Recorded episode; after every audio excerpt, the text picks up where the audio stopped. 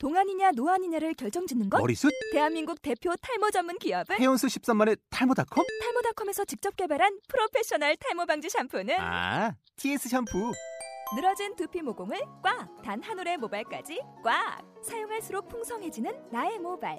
이제 탈모 고민 끝! TS 샴푸! 아웃도어 RV 레저 캠핑에 가장 유명한 쿨러 브랜드는 콜맨? 에이 아니야 도메틱이지. 전세계 캠핑카 냉장고도 전부 도메틱이라고. 꽁꽁 얼린 생수통을 넣고 다녀야 하는 아이스박스 시대는 갔다. 전기나 차량용 배터리를 연결하면 스스로 냉각 영하 22도까지 냉동이 가능한 냉동 쿨러도 오직 도메틱. 도메틱 쿨러로 무더운 캠핑장에서 더욱 시원한 맥주 맛을 느껴보세요. 지금 바로 네이버에 도메틱 쿨러를 검색해보세요.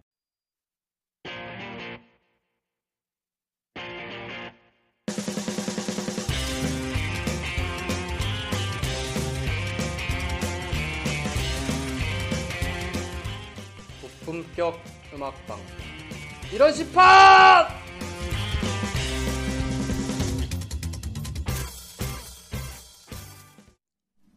벌써 봄이 다가왔습니다. 아침 저녁마다 옆구리를 시리게 하던 추위는 한발 물러섰죠. 그리고 거리에는 움츠리던 꽃들이 벌써부터 만개하고 있습니다. 하지만 봄은 개뿔, 바쁜 일상에 치이느라 다가오는 봄을 알아챌 여유도 없는 분들이 대부분일 겁니다. 그래서 준비했습니다. 하루하루 사느라 바쁜 분들을 위한 고품격 교육 방송 이런시팟의 MC 저는 홍반장입니다. 네, 반갑습니다. 반갑습니다. 반갑습니다. 반갑습니다. 반갑습니다. 저희는 대중매체를 통해서 직접적으로 알기 어려운 혹은 엮기 어려운 부분에 대해서 다뤄보도록 하겠습니다. 여러분이 예민해진 시사 감수성으로 매일 위경련에 신음하면서 섹시한 두뇌를 가지게 될 그날까지 저희는 노력을 하도록 하겠습니다. 그렇다면 이제 저희 식구들을 소개하도록 할게요. 연애하지 못해 라디오나 만드는 중인 우리 작가를 맡고 있는 허레기 씨, 자기소개 부탁드릴게요.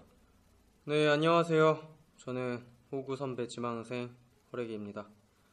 날씨도 따뜻한데 아는 여자 후배가 한 명도 없어서 나이 많은 형이랑 라디오나 만들고 있는데요. 에휴, 이왕 한 거 한번 열심히 해보겠습니다. 네, 부디 저희 라디오를 통해서 예쁜 후배랑 같이 밥을 드시길 바라겠습니다.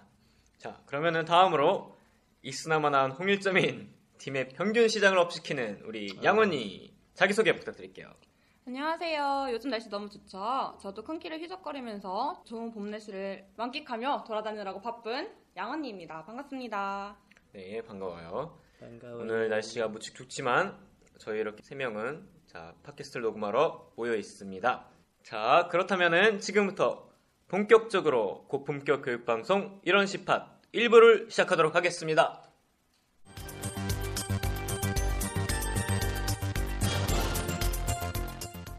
안녕하세요. 뉴스브리핑의 양언니입니다. 얼마 전 TV조선, JTBC, 채널A, 뉴스Y가 종편 재승인을 받으면서 이에 관한 불법 논란이 일어났습니다. 종편 재승인을 심의 의결해야 하는 방송통신위원회에게 심사위원회의 세부 추천표가 제대로 전달이 되지 않아 문제가 불거졌기 때문입니다. 그에 따라 심사의 투명성에 대한 이의가 제기되고 있는 상황입니다.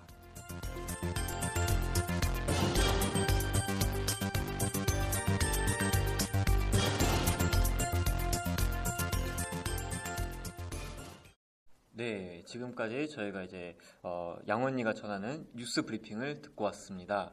뉴스 브리핑 때 네, 들었다시피 저희 이번 주 방송의 주제는 종합편성 채널입니다.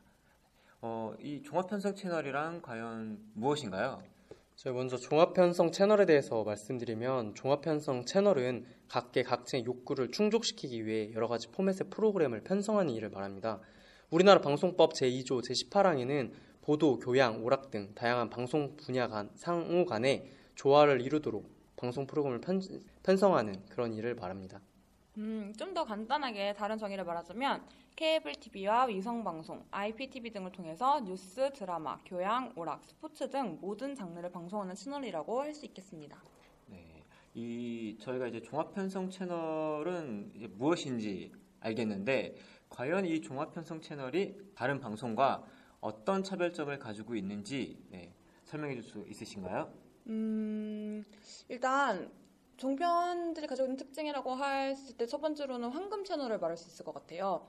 현재 450만 가입자를 보유하고 있는 IPTV의 경우에는 JTBC가 15번, MBC는 16번, 채널A는 18번, TV조선은 19번을 배정을 받은 상태거든요. 이렇게 다 10번대면 사람들이 아무래도 채널을 돌리다가도 접근하기가 쉬우니까 사람들에게 더 다가갈 수가 있고 그런 면에서 유리하다고 할 수가 있을 것 같아요. 네. 네, 저는 그 다른 특징을 좀 찾아봤습니다. 의무재전송이라고 혹시 들어보셨는지 모르겠는데, 의무재전송은 공공성이 강한 방송 채널을 다른 매체로 동시에 의무재전송하는 것을 말해요. 방송법 제78조의 규정에 따라 KBS 1TV와 교육방송 TV 프로그램을 종합유선 방송이나 위성 방송에서 동시에 재송신할 수 있는 것을 말하거든요. 근데 KBS 1TV 그리고 EBS 이런 경우에는 되게 공공성을 강한 방송이잖아요. 네, 근데 KBS2, MBC, SBS에도 주재하는 의무 재전송을 종편에게만 줬다는 것이 이제 강한 차별성이 논란을 빚을 수 있는 여지를 남긴 것이죠. 저도 생각해보면 시청자들을 봤을 때 가장 크게 느낄 수 있는 부분이 중간 광고의 부분일 것 같아요. 최시중 전 방송통신위원장이 종편에도 광고를 넣어줄 것을 압박을 해서 그 결과로 지상파에 비해서 광고 시간이나 빈도가 더 작고 그로 따라서 자유롭게 수익을 창출을 할 수가 있게 되었는데요. 그래서 이렇게 중간 광고를 허용하고 더 나아가서는 가상 광고 및 간접 광고까지도 규제가 많이 약화되어 있는 상태여서 이 광고를 통해서 내는 수익 면에서 아무래도 유리하다고 볼 수 있겠습니다.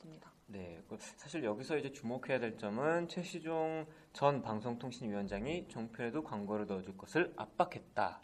네, 네. 이 부분이야말로 이제 다른 방송 업체들과의 어떻게 보면 차별점을 줄 수도 있지만 이거를 다른 말로 하면은 어떻게 보면 특혜, 네, 논란에 휩싸인 적이 있었죠. 이것 때문에 사실 이 광고가 이제 중간 광고가 생겼기 때문에 이런 종합편성 채널이 수익적인 측면에서 더 많은 돈을 받을 수 있다, 돈을 벌어들일 수 있다, 이런 부분이 있죠. 그렇죠. 사실 이 중간 광고가 저희 시청자들 입장에서는 별로 이렇게 좋은 점은 아니죠. 잠깐만 60초를 더 기다려야 되니까 보다가 지루해지겠죠. 네. 전현무 씨가 이제 그 히든싱어 거기서 60초 후에 뵙겠습니다. 제일 중요한 부분에 그렇게 끊어서 가는 그 부분이 시청자 입장에서 좀 짜증이 났지만 방송사들에게는 중간 광고가 수익적인 측면에서 매우 중요한 역할을 가장 핵심적인 어떻게 보면 하고 있다. 네. 이런 말고 이제 중간 광고랑 의무재전성 그리고 황금 채널 외에도 다른 특징이나 차별점이 있나요?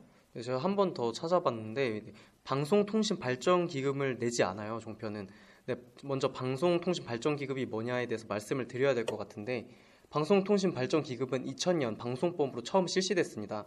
용도는 방송통신에 관한 연구개발, 표준의 개발, 재정 및 보급사업, 인력양성사업 이런 사업과 같이 그 방송 공공의 이익을 위해서 내는 발전기금을 말해요. 현재 지상파 방송사 그리고 대부분의 방송사업자들은 의무적으로 방송통신발전기금을 내게 되어 있거든요. 근데 종편은 신생매체라는 특성 때문에 정부에서 기금을 면제해줬어요. 근데 과연 종편의 크기에 비해서 면제해주는 게 옳냐, 이것 때문에 큰 논란을 빚었었죠. 네, 그러니까 사실 저희가 지금 여태까지 종합편성 채널의 특징 이렇게 해가지고 설명을 드렸었는데, 이거를 어떻게 보면 특징이라고 할 수 있지만 또 어떤 측면에서는 특혜 논란에 계속 처음부터 휩싸인 적이 있었죠. 네. 네. 그렇다면은 종합편성 채널에는 어떤 방송사들이 있는 거죠? 네, 뭐 대표적으로 요즘에 가장 논란이 됐던 것들은 JTBC, TV조선, 채널A 뭐 그런 것들이 있겠죠. 뭐 요즘에 친구들 보면 뭐 JTBC에서 그 뭐죠? 마녀사냥 그거 뭐 자주 보던데 저는 그거 왜 보는지 모르겠더라고요. 그거 재미도 없는 거. 그거 완전 재밌는데? 네. 양원희 씨는 즐겨보시나요? 네, 저는 첫방부터 지금까지 꾸준히 보고 있습니다. 아니, 뭐... 특별하게 즐겨보는 이유가 있으신가요?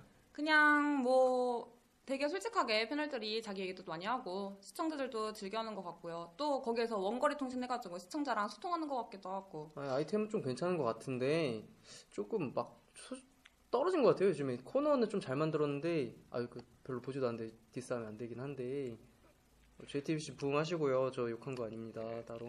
네, 저희 방송에나 좀 신경을 쓰고 하세요. 자, 또 그러면은 JTBC, TV조선, 채널A 말고는 다른 종합편성 채널은 없는 건가요? 그 외에도 MBN도 있고 YTN도 있어요. 거기에서 뉴스 진행을 잘 하면서 또 많은 사람들이 뉴스를 보고 있다고 합니다. 그렇다면은 이제 저희가 종합편성 채널이 어떻게 만들어졌는지에 대해서 좀 간단한 배경 설명을 좀 들어봐야 될 것 같은데, 우리 양원희 씨가 준비를 하셨다고요? 네. 종편의 기본 배경에 대해서 먼저 알아보도록 하겠습니다. 2009년 7월 미디어법의 개정을 계기로 국내 지금 현재 저희가 말을 하고 있는 종합편성 채널 도입의 법적 기반이 마련이 되었고요. 2010년 말 방송통신위원회 주관으로 종합 편성 및 보도 전문 방송 채널 사용 사업자의 선정이 완료가 되었습니다. 그래서 2011년 12월 1일 총 4개 채널의 종편이 동시에 개국을 하기에 이르게 되었습니다. 네, 여기서 제가 주목하고 싶은 점은 2010년 말 방송 채널 사용 사업자의 선정이 완료되었다. 여기가 이제 해당되는 부분이 바로 지금 주류 신문사인 조선일보, 중앙일보, 동아일보 그리고 매일경제까지 그 신문사들이 방송 채널 사용 사업자로 선정이 되었다. 이거죠. 네, 그렇습니다. 근데 이때 좀 논란이 좀 있었던 것 같은데 혹시 좀 그거에 대해서 간단히 설명해 줄 수 있으신가요? 논란이라고 하자면 방통위가 종편에 참가하기 위해서 최소 납입 자본금 3천억 원을 3개월 이내에 납부해야 한다는 아웃라인을 정해줬어요. 그래서 한 이 정도 돈이 있어야지만 종편 사업을 성공적으로 감당할 수 있을 거라고 주장을 하면서 아웃라인을 주었는데 이게 실질적으로 상대적으로 영세한 진보 언론, 뭐 한겨레, 경향 이런 신문들에게는 약간 현실적인 벽이 된 거죠. 그래서 실제로 이 신문들은 애초에 불참을 하게 되었거든요. 그래서 이런 현실적인 벽이 사람들이 느끼기엔 논란이 되었고 그래서 이게 약간 특혜가 된 거 아니냐 이런 논란을 빚기에 되었죠. 네, 그러니까 어떻게 보면은 이제 진보 신문과 보수 신문에 이제 대한 차별성 논란이 이것 때문에도 여기서, 일어난 거죠. 일어난 것도 있었죠. 뭐 어떤 그게 차별성이 정말로 존재했느냐 이거는 모르겠지만 중요한 거는 자본이 필요했었다.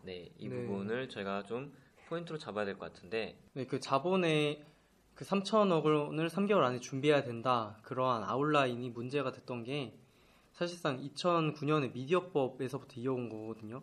2009년에 일단 미디어법에 대해서 제가 간단하게 보충 설명을 해드리면요. 미디어법은 특별한 그런 법이 아니에요. 무슨 실제로 존재하는 법이 아니라 방송법, 신문법, 언론중재법, 정보통신망법 그런 것들을 통치하는 법이란 말이에요.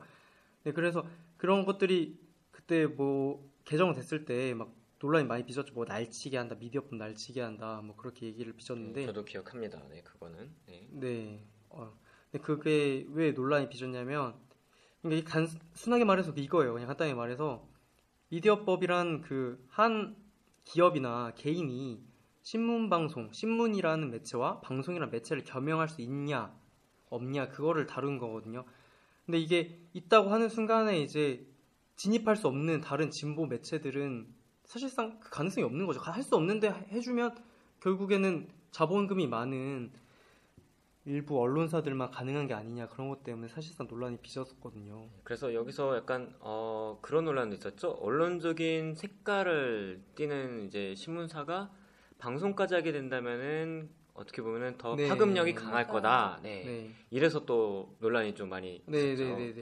그래서 과연 경영을 하는 게 타당하느냐. 이런 논란이 있었던 걸로 알고 있습니다. 그렇다면은 저희가 지금 이제 법 이렇게 말을 했었는데 과연 이런 방송사들의 법을 관리하거나 규제하는 방송통신위원회는 어떠한 권한을 가지고 있는가요? 좀 자세하게 설명해 주시겠어요? 그 방송통신위원회는 아무래도 방송통신이다 보니까 방송통신 사업자 그리고 사업자와 이용자 간의 분쟁을 조정하는 그런 역할을 하고 있어요. 이건 약간 일부의 역할이고요. 좀 더 나아가면 방송 프로그램의 유통상, 공정거래 질서를 확립하는 그런 역할도 하고 있죠. 실제로 부적격 판정을 받았다. 그런 프로그램들 있죠. 얼마 전에 좀 됐구나. 뉴스9 있죠. 손석희 씨 뉴스9이 어떤 보도가 부적격 판정을 받아가지고 논란이 됐었죠. 그런 권한을 가지고 있습니다. 강한 권한을. 그리고 방송사업자 인허가 등록 취소 그런 역할을 가지고 있어요. 그런 권한을 가지고 있어요. 그 말은 이제 너희들이 이제 방송하지 마! 그렇게 할 수 있다는 건데 그것은 이제 방송통신위원회 혼자 그런 게 아니라 어떤 구성을 통해서 하는 거거든요. 그러니까 상임위원회 구성에 대해서 얘기를 말씀드리면 일단 대통령이 2명을 추천하고요. 그리고 국회 교섭단체에서 3명을 추천한 인원을 또 대통령이 지명을 합니다. 그래서 총 5명의 상임위원으로 구성되어 있는 거죠. 그러니까 여기 상임위원회에 대해서 말을 하면은 여기서 이제 3명은 결국 여당 쪽에 해당이 되고 야당이 2명 맞는 건가요? 이 5인으로 구성되어 있다고 말씀해 주셨는데 5인으로 구성되어 있는데 대통령이 추천하고 대통령이 지명하잖아요. 그러다 보니까 아무래도 대통령의 역할, 그 뭐라 그럴까, 입김에서 벗어날 수 없는 가장 대표적인 그런 거죠. 저희가 이제 방송통신위원회 상임위원, 네, 이거에 대해서 좀 말씀드리자면은, 이게 아무래도 저희 이제 뉴스 브리핑 때도 말씀드렸던 요 근래에 일어난 재심사 논쟁, 네, 이거에 대해 밀접한 관계를 가지고 있죠. 네, 그렇습니다. 지금 저희가 재심사 논쟁이 최근 가장 큰 이슈로 떠오르고 있었는데, 그 논쟁에 대한 근거로 되는 첫 번째가 바로 이 심의위원회 15명이 불합리하게 구성이 되었다는 점인데요. 심의위원회는 심사위원장 1명과 방송, 법률, 경영, 회계, 기술, 시청자 단체 등 전문 분야별 심사위원 14명이 되어서 총 15명으로 구성이 되어 있어요. 근데 이 15명의 심사위원 중에서 야당 측의 방통위원이 추천한 심사위원은 단 4명밖에 되지가 않아서, 이게 이제 실질적으로 봤을 때 방통위의 의견 구조인 3대2 구조에도 훨씬 못 미친다는 논란이 있는 거고요. 그리고 심사위원들이 평가하는 650점 가운데 재정 능력이 65점을 차지하는데, 그걸 제외하면 모두 비계량 항목으로 자의적 평가가 불가피하기 때문에 심사위원 구성의 불균형이 좀 문제가 될 수도 있겠다 하는 의견들이 나오고 있습니다. 이 부분이야말로 이제 최근에 이슈가 되어가지고 저희가 이렇게 방송까지 만들게 된, 네, 그 부분이죠. 네. 그렇습니다. 저희가 이제 종합편성 채널이 재심사가 이루어졌는데 거기 안에서 어떠한 잘못된 점이 있다, 그래서 이게 논쟁이 되었다, 이 발단에 대해서 혹시 설명해 주실 수 있으신가요? 그 재승인 문제가 이슈가 되었던 게 그 시발점이 바로, 일단 이 재승인을 하기 위해서 심의위원회가 먼저 심사를 해요. 그리고 그 심사를 한 걸 바탕으로 방통위가 약간 검토를 한다고 할 수 있겠죠? 그거를 심의 의결을 해야 하는데 그 심의가 제대로 이루어지지 않으면서 논란이 불거진 거예요. 그래서 심사위원회가 자신들이 채점한 그 세부 추천표를 방통위의 심사위원들에게 제출을 하지 않은 것이 지금 문제의 시작점이 된 거거든요. 그래서 이를 가지고 양문석 상임위원은 종편, 보도 PP에 대한 승인에 관한 사항은 심의 의결 사항인데, 이거를 사무처가 보내준 점수만 가지고 심의 의결을 한다는 게 가능한가 하면서 의문을 가지면서 뭐 기본도 없고 자료도 없고 채점표도 없다, 뭐 이런 다소 강한 발언을 하게 됐습니다. 그러면 이제 이 상임위원회가 최종적으로, 네, 종합편성 채널에 재승인을 해야 되는 과정에서, 네, 심의위원회가 어떻게 보면은 채점한 세부적인 자료들을 제공해주지 않아가지고, 그렇죠. 근거가, 네, 없고 근거가 그냥 없는데, 결과만 보여주고 어떻게 보면 통보를 할 수 있다고 느낄 수도 있는 부분이 될 수도 있겠죠. 재심사 그 논쟁이 빚었던 거는 그 심의위원회 15명이 구성원이 좀 불합리했다, 뭐 그런 측면도 나왔거든요. 근데 15명의 심의위원 중 야당 측 방통위원이 추천한 심의위원은 단 3명밖에 되지 않는다, 그게 문제인 거죠. 그래서 원래 상임위원 3대2 구조에도 훨씬 못 미치는 그런 인원으로 재승인을 평가한다 라고 시작했던 그것 자체가 문제였던 것 같습니다. 그러면 이제 채점표를 받지 못했다, 이것 또한 이제 여기서부터 이제 논란이 발단이 된 건데, 네, 그러면서도 이제 상임위원회도 3대2 구조로 이루어지는데 이 심의위원회조차 3대2 구조에도 훨씬 못 미친다. 네. 그래서 여기까지 이제 어떻게 보면은 방송통신위원회의 구성원에 대해서도 논란이 불거졌다, 이렇게, 네, 보면 되는 건가요? 네. 이 부분에 대해서 그럼 각계각층은 어떤 입장을 취하고 있나요?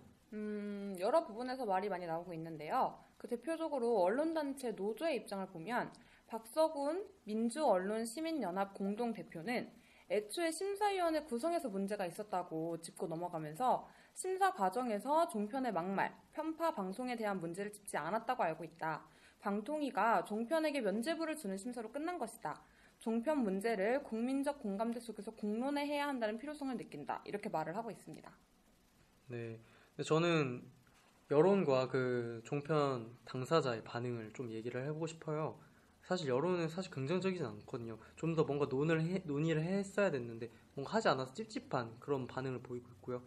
근데 당사자의 반응은 좀 재밌어요. 네, TV조선과 조선일보는 정치적 외압에도 선전했다, 1등 DNA를 증명했다 라는 자평을 했고요. JTBC와 중앙일보는 각종 심사에서 3관왕을 했다, 대생부터 월등한 1등 DNA 라는 조금 제가 듣기에도 좀 민망한 그런 말을 하고 있습니다. 말이 조금 오그라드는데요? 네.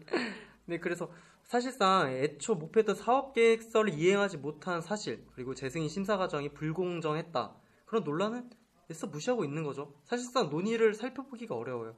그리고 재승인 과정에 정치적 외압이 있었다, 아니면 재승인 기준이 지상파 제어가 기준보다 엄격했다 하면서 애써 그걸 뭔가 덮으려는 그러한 모습을 보입니다. 네, 실로 이 제가 이제 중앙일보를 구독을 하는데 여기서 보면은 저는 이제 이 재심사 논란에 대해서 이제 다른 신문을 통해서 더 빨리 접하게 되었거든요. 네. 그래서 그거를 이제 중앙일보는 어떻게 다루느냐라고 이제 궁금해서 좀 살펴봤더니 이 논란이 제일 이제 쟁점이 되었던 그 주에 그 신문을 보면은 사실상 이와 관련된 기사는 제가 찾아보지 못했었거든요. 예. 뭐 어떻게 보면 제가 뭐 잘 못 찾아봤을 수도 있겠지만은 잘 못 찾아봤다라고 했는데 있었다라고 하면은 되게 적은 비중을 두고 보도를 했다라고도 볼 수 있을 것 같아요. 네. 여기까지 이제 종편 재승인 논란에 대해서 저희가 알아보았는데 굳이 사실관계 여부를 엄격하게 들이대지 않더라도 충분히 논란이 되는 요소들이 적지 않았습니다. 맞죠? 네, 그러네요. 이 미심쩍은 방식과 함께 너무 일사천리로 흘러간 이번 종합편성 채널 재승인 이후 자화자찬하는 언론들을 보면서 아무래도 이 논란이 되었던 부분이 많았기 때문에 네, 이 심사 과정에서 앞으로라도 좀 투명했으면 좋겠다라는 게 제 의견인데 뭐 네, 여러분들은 동의를 하시는 건가요? 동의합니다. 네. 투명하면 이런 논의 자체가 나오지가 않으니까요. 네.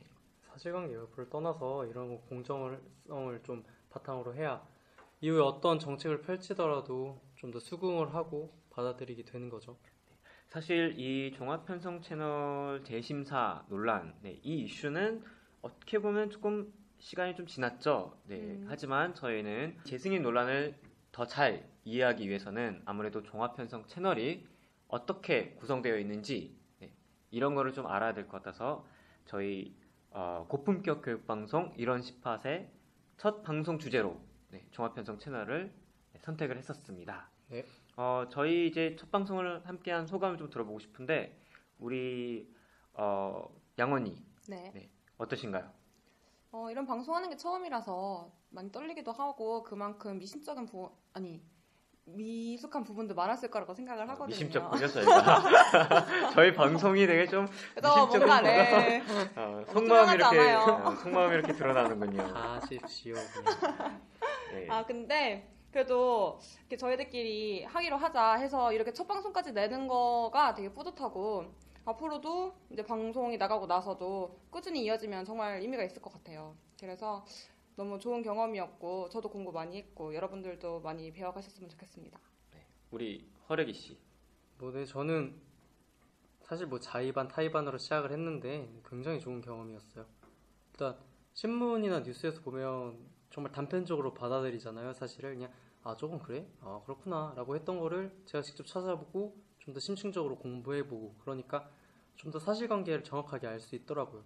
그 내면에 있는 행간도 읽을 수 있게 되고요. 개인적으로 되게 좋았어요, 저는. 네. 저희가 이제 아무래도 첫 방송이다 보니까 정말로 미숙한 점이 많았지만, 네. 만약에 저희가 이제 다음 방송을 낼 수 있다면은, 그리고 다다음 방송을 낼 수 있다면은, 점점 더 나아지는 모습을 네, 청취자 여러분들에게 보여드릴 수 있을 것 같습니다. 네. 저희 이제 1부는 저희 고품격 교육방송 1부는 끝났고. 저희가 이제 코너 속의 코너인 이 허레기 씨와 함께하는 뇌를 채우는 방송 똑방이 준비가 되어 있고요. 기대됩니다. 기대되시나요? 네. 네. 2부에서는 이제 파워블로거인 불고기 버거님과 함께하는 시간을 갖도록 할 건데 이 파워블로거님이 저희들한테 자취방 구하는 팁을 알려주시겠다고 합니다. 네, 그래서 2부도 끝까지 들어주셨으면 합니다. 네. 네. 그러면 저희는 다음 방송을 만들 수 있다면은 네, 다음 방송 때 네, 다시 찾아뵙도록 하겠습니다. 지금까지 고품격 교육방송 이런시팟의 MC 홍반장이었습니다. 네, 오늘 수고하셨습니다. 감사합니다.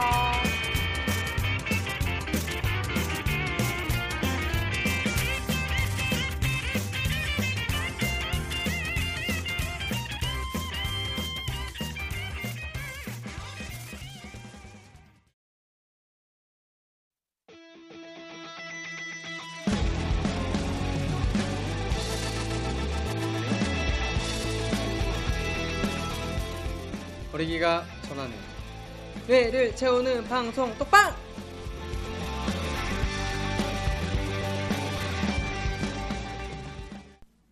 안녕하세요, 허레기입니다. 이번 코너 뇌를 채우는 방송 똑방은 메인 코너를 듣다가 뇌의 한계를 느끼신 분들을 위한 코너입니다. 종편, 의무재송송, 미디어법! 라는 분들은 everybody calm down. 중요한 것만 차근차근 다지며 뇌를 채워가 볼까요? 정의 먼저 들어가 보죠. 종편의 정의! 다양한 장르의 프로그램을 골고루 편성, 각계각층의 욕구를 충족, 다양한 방송 분야 상호간의 조화를 이루도록 방송 프로그램을 편성하는 텔레비전 방송입니다. 2011년 12월 1일 개국을 하였고요. 14년 올해 3월 재승인 심사를 받았습니다. 중앙일보는 JTBC로, 조선일보는 TV조선으로, 동아일보는 채널A로, 매일경제는 MBN으로, 그리고 YTN까지 포함해서 5개의 채널이 현재 존재하고 있고요. 그리고 종편의 특징에 대해서 말씀드리겠습니다. 종편의 특징! 황금채널, 의무재전송, 중간광고, 방송통신발전기금 납부 유예! 이렇게까지 종편에 대해서 알아보았습니다. 여러분 고생하셨습니다.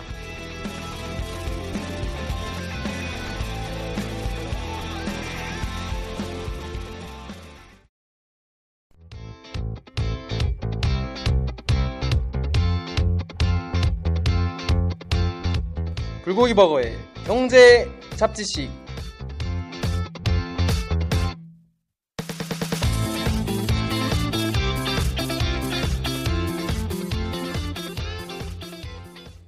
네, 여러분, 불고기버거와 함께하는 불고기버거의 경제 잡지식입니다. 네, 저희가 이제 1부에 이어서 2부에는 저희 불고기버거님을 모시고 다양한 이야기를 좀 해보도록 하겠는데요. 이번의 주제는 자취방을 구할 때 이제 필수로 알아야 되는 것들을 말씀을 해주신다고 하십니다. 네, 불고기버거님 안녕하세요.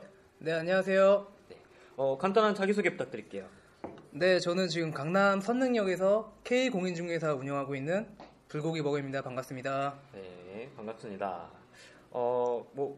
저희 이제 불고기버거님이 공인중개사를 하시는데 네. 아이디가 좀 독특하신데 네. 혹시 왜 불고기버거인가요? 네. 저번에 설명했잖아요. 저희 청취자분들은 이제 모르시니까 네. 첫 방송이다 보니 네. 예전에 이 게임방에서 게임을 하는데. 이제 닉네임 만들려고 하잖아요.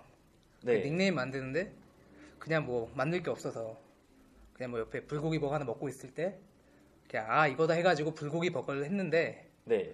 이 불고기 버거가 닉네임이 있더라고요.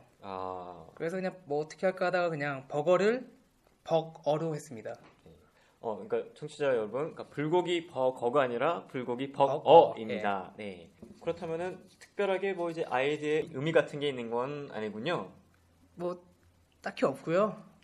예, 뭐 저도 그렇게 자랑스럽지 않으니까. 예. 뭐 나중에 뭐 예. 생긴다면 의미 부여는 뭐 언제든지 할 수 있으니까. 예, 뭐 죄지은 것도 좀 부끄럽네요. 예. 네. 어쨌든간에 이제 공인중개사를 지금 하고 계시는데 네. 오늘 이제 자취방을 구하는데 이제 중요한 팁을 알려주시러 오셨잖아요. 그렇죠. 특별하게 이런 자취방을 구하는데. 팁을 알려주시겠다라고 이렇게 생각하신 어떤 뭐 이유가 따로 있으신가요? 일단은 제가 지금 공인중개사 일을 하고 있고 그래서 보면 저도 이제 어린 친구들을 많이 보거든요. 뭐 저도 네. 어리지만 네, 어리다는 걸 좀 강조를 하시네요. 네, 죄송. 네, 넘어가 주시고 네. 뭐 어쨌든 근데 가끔 보면은 조금 어리버리하신 분들이 많아요. 물론 나도 그랬지만 네. 당신도 그랬잖아. 아 저요? 예. 제가 저는 이제 방을 구하질 않아서 사실. 저번에 나랑 같이 구했잖아요. 그때 우리 서로 몰랐을 때. 오래전 얘기죠. 네. 네. 몇 년 전에. 그때를 생각하니까 그래도 이거 정도 알고 있으면 그래도 방 구할 때 좀 좋을 것 같다 싶어서 제가 한번 알려드리려고 나왔습니다. 네. 뭐 지금 불고기버거님 사실 저희 이제 첫 방송에 네. 들어가기 전에 계속 저한테 이제. 전문가를 이제 원하진 않으신다. 네, 이런 캐릭터는 원하지 않으신다라고 하셨거든요. 네, 그래서 뭔가 좀 친근한 이미지 네, 이런 걸 좀 원하신 것 같은데 뭐 그럼에도 불구하고 네. 이미지는 친근하지만 네. 네, 어떻게 보면은 공인중개사로서 또 네. 이제 정확한 정보를 네. 전달하고 네. 유익한 정보를 네. 네, 전달해 주시길 바라겠습니다. 네, 알겠습니다. 네, 그러면은 이제 본격적으로 코너를 시작해 보도록 할게요. 네. 네, 그렇다면은 이제 네. 집을 구할 때. 네. 제일 중요하다고 생각하시거나 아니면 이것만은 좀 확인을 해야겠다. 네. 이런 게 있다면은? 일단 제일 중요한 거는 등기부 등본을 보고 집주인이 누군지와 융자 유무를 확인하자입니다. 그렇다면 이 등기부등본이라는 거를 좀 간단하게 설명해 주실 수 있으신가요? 일단 등기부등본이라는 거는 그 집에 대한 모든 정보가 들어있는 그런 그런 거고요. 네, 서류. 네, 서류고요. 네. 다시 갈까요? 괜찮은데 이어서 가셔도 됩니다. 네. 일단 등기부등본이라는 거는 그 집에 대한 모든 정보가 있는 서류고요. 그리고 이제 등기부등본에는 갑구랑 을구라는 게 있어요. 예. 갑구에는 소유자에 대한 정보, 그리고 을구에는 이 집에 대해 융자에 대한 정보, 대출 얼마나 껴 있고, 그리고 배당 순위가 어떻게 되어 있는지, 그런 정보가 나와 있는 서류입니다. 그렇다면은 이 등기부등본을 확인해야 하는 이유가 있다면? 말씀드린 대로 일단은 우리가 돈을 넣잖아요. 집을 구하면. 그렇죠. 보증금 한 500, 1000. 그렇죠. 그러면은 계좌를 불러주는데 보니까 소유자가 아니네. 그러면 좀 나중에 문제가 생길 수 있거든요. 그렇기 때문에 일단 소유자가 누구인지, 예를 들어 소유자 홍반장이다. 네. 그러면 계좌도 홍반장이어야죠. 그게 확실하니까. 그럼 만약에 제가 소유주인데 제 이제 가족 중에 한 명의 명의로 된 계좌로 입금을 하라 이렇게 하면은 일단은 무조건 집주인 나오라 그러고요.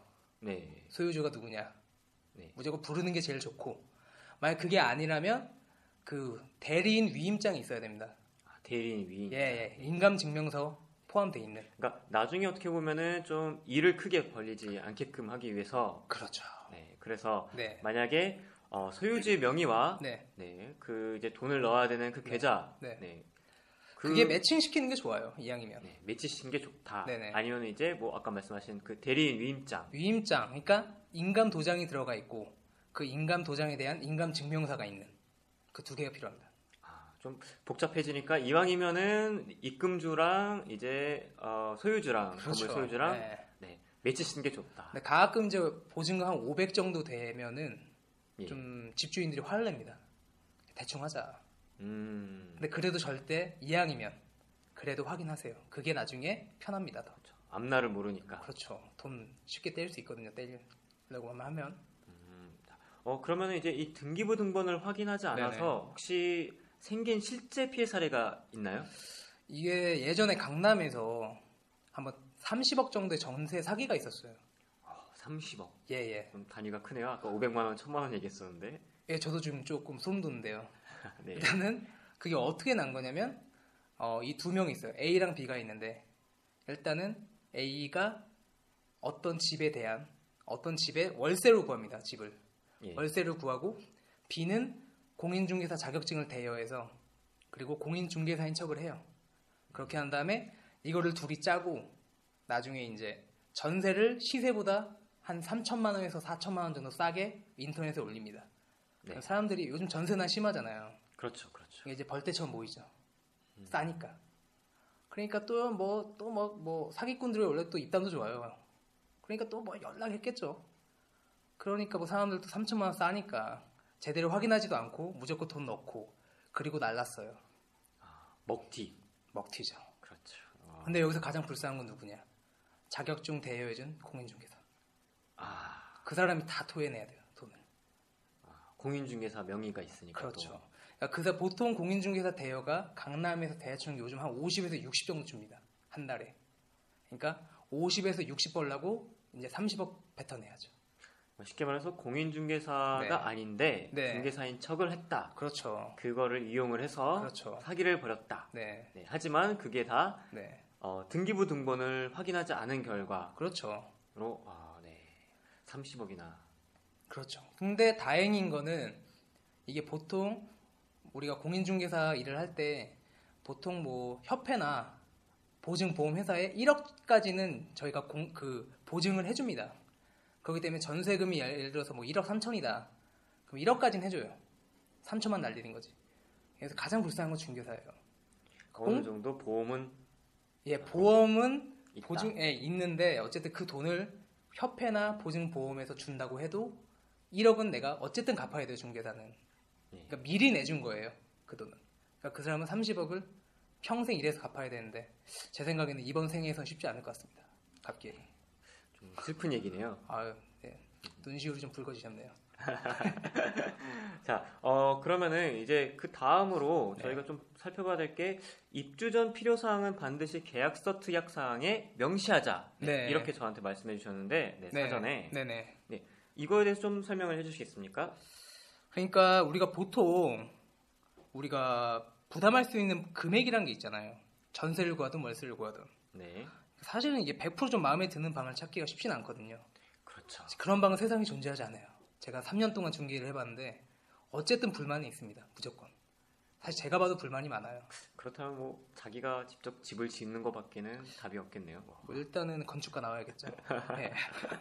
네. 돈이 많거나. 어쨌든 그래서 보통 부족한 부분을 예를 들어서 도배가 안 돼 있으면 도배를 좀 해달라거나 장판을 다시 좀 바꿔달라거나 보일러가 보면니까 뭐 때도 껴 있고 하면 좀 뭐 귀뚜라미 좋은 걸로 좀 바꿔주세요.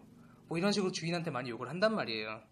그래서 보통 이제 집주인이랑 협의를 하는데 이거를 그냥 구두로만 그냥 말로만 그냥 아이고 내가 해줄게 해요 보통은 집주인들은.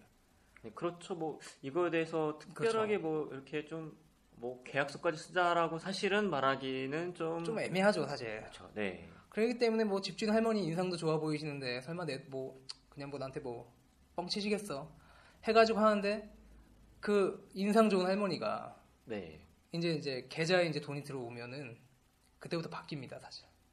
보통 바뀌어요. 보통. 어쩔 수 없거든요.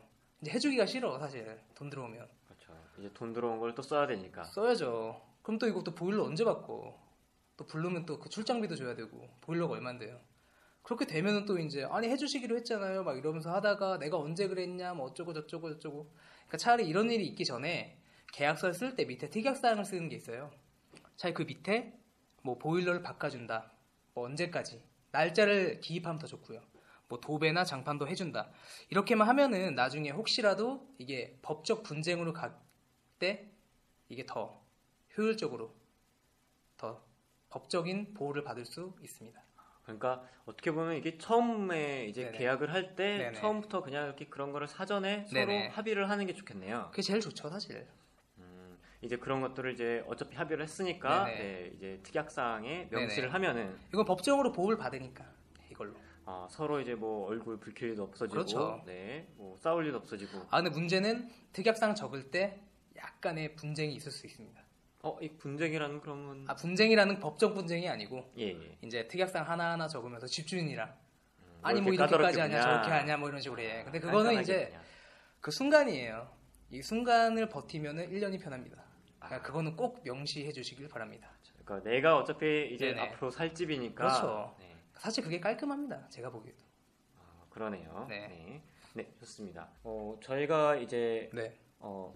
계약서 특약사항에 명시하자 필요사항을 네. 그리고 등기부 등본 이렇게 방금 이제 내용을 다뤘는데 네. 이 말고도 혹시 중요한 점이 어떤 게 있나요?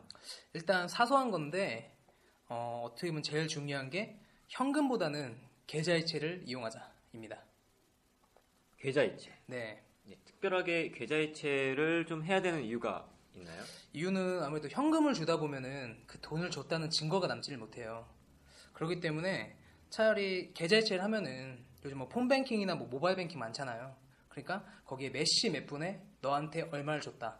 이거에 대한 증거가 남기 때문에 나중에 혹시나 또 난 받지 않았다. 네가 언제 줬냐. 이런 또 법적 분쟁이 있을 수 있거든요. 그렇기 때문에 그거에 대한 대비를 하기 위해서라도 계좌이체하는 게 좋습니다. 네, 그러니까 뭐 일어나지 않을 가능성도 높지만 네. 그래도 만약을 대비하는 거죠. 쉽게 말해서 뭐 전쟁에 대비하는 거랑 비슷하다고 보시면 될 것 같아요. 네. 네. 네, 아무래도 내 돈을 지키기 위한 그렇죠. 어떤 돈인데? 네, 네 저희가 이제 유익한 정보를 많이 알아봤는데 네. 사실은 시간상의 관계로 인해 저희가 이번 방송에 모든 팁을 다 다루지는 못할 것 같아요. 아쉽지만 가라고요? 네. 1시간 걸려서는데. 네. 저희는 뭐 오신 거에 감사를 드리지만 네. 아무래도 청취자분들이 좀 지루할 수 있기 때문에 네. 다음 방송에 남은 팁을 다시 전해드리도록 하겠습니다. 네. 네. 이렇게 저희가 지금 불고기버거님과 함께하는 시간을 갖게 되었는데 첫 방송을 같이 하게 된 소감이 어떠신가요? 네, 일단은 많이 떨리고요, 긴장되고요. 목이 마릅니다. 옆에 제가 이제 뭐 음료수도 갖다 드렸는데 다 드셨네요, 어느새. 네. 일단 많이 없었고요. 네, 다음에는 좀 주스 말고 네. 뭐 파워에이드나 좀 좋은 거 많잖아요 요즘에. 뭐 네. 비타민 네. 그 이런 노력을 좀... 하도록 하겠습니다. 네, 알겠습니다. 네. 저희가 불고기 보건님과 함께 매번 만나고 싶지만 사실 저희 방송이 어떻게 될지 몰라서 네, 청취자분들이 많이 들어주신다면은 저희는 꾸준히 방송을 만들 수 있을 것 같습니다. 기원하겠습니다. 네. 불고기 버거님은 지금 이제 블로그를 따로 운영을 하시고 계시는데요. 네, 맞습니다. 네. 블로그 운영하고 있죠. 네, 네이버에 불고기 버거 블로그. 네, 불고기 버거 블로그 이렇게 치시면은 네, 바로 가는 링크가 네, 뜰 겁니다. 그래서 거기 들어가시면은 이제 불고기 버거님의 소식을 보실 수 있으시고요. 이제 혹시라도 불고기 버거님에게 질문이 있다라고 하시면은 네, 저희 이런시팟을 통해서 네, 말씀을 해주셔도 됩니다. 언제나 저희 이런시팟은 불고기버거와 함께하는 경제 잡지식을 네, 여러분들에게 전해드리길 기원하면서 함께해요. 네, 오늘 방송을 마무리하도록 하겠습니다. 네. 지금까지 이런시팟의 홍반장이었습니다. 감사합니다.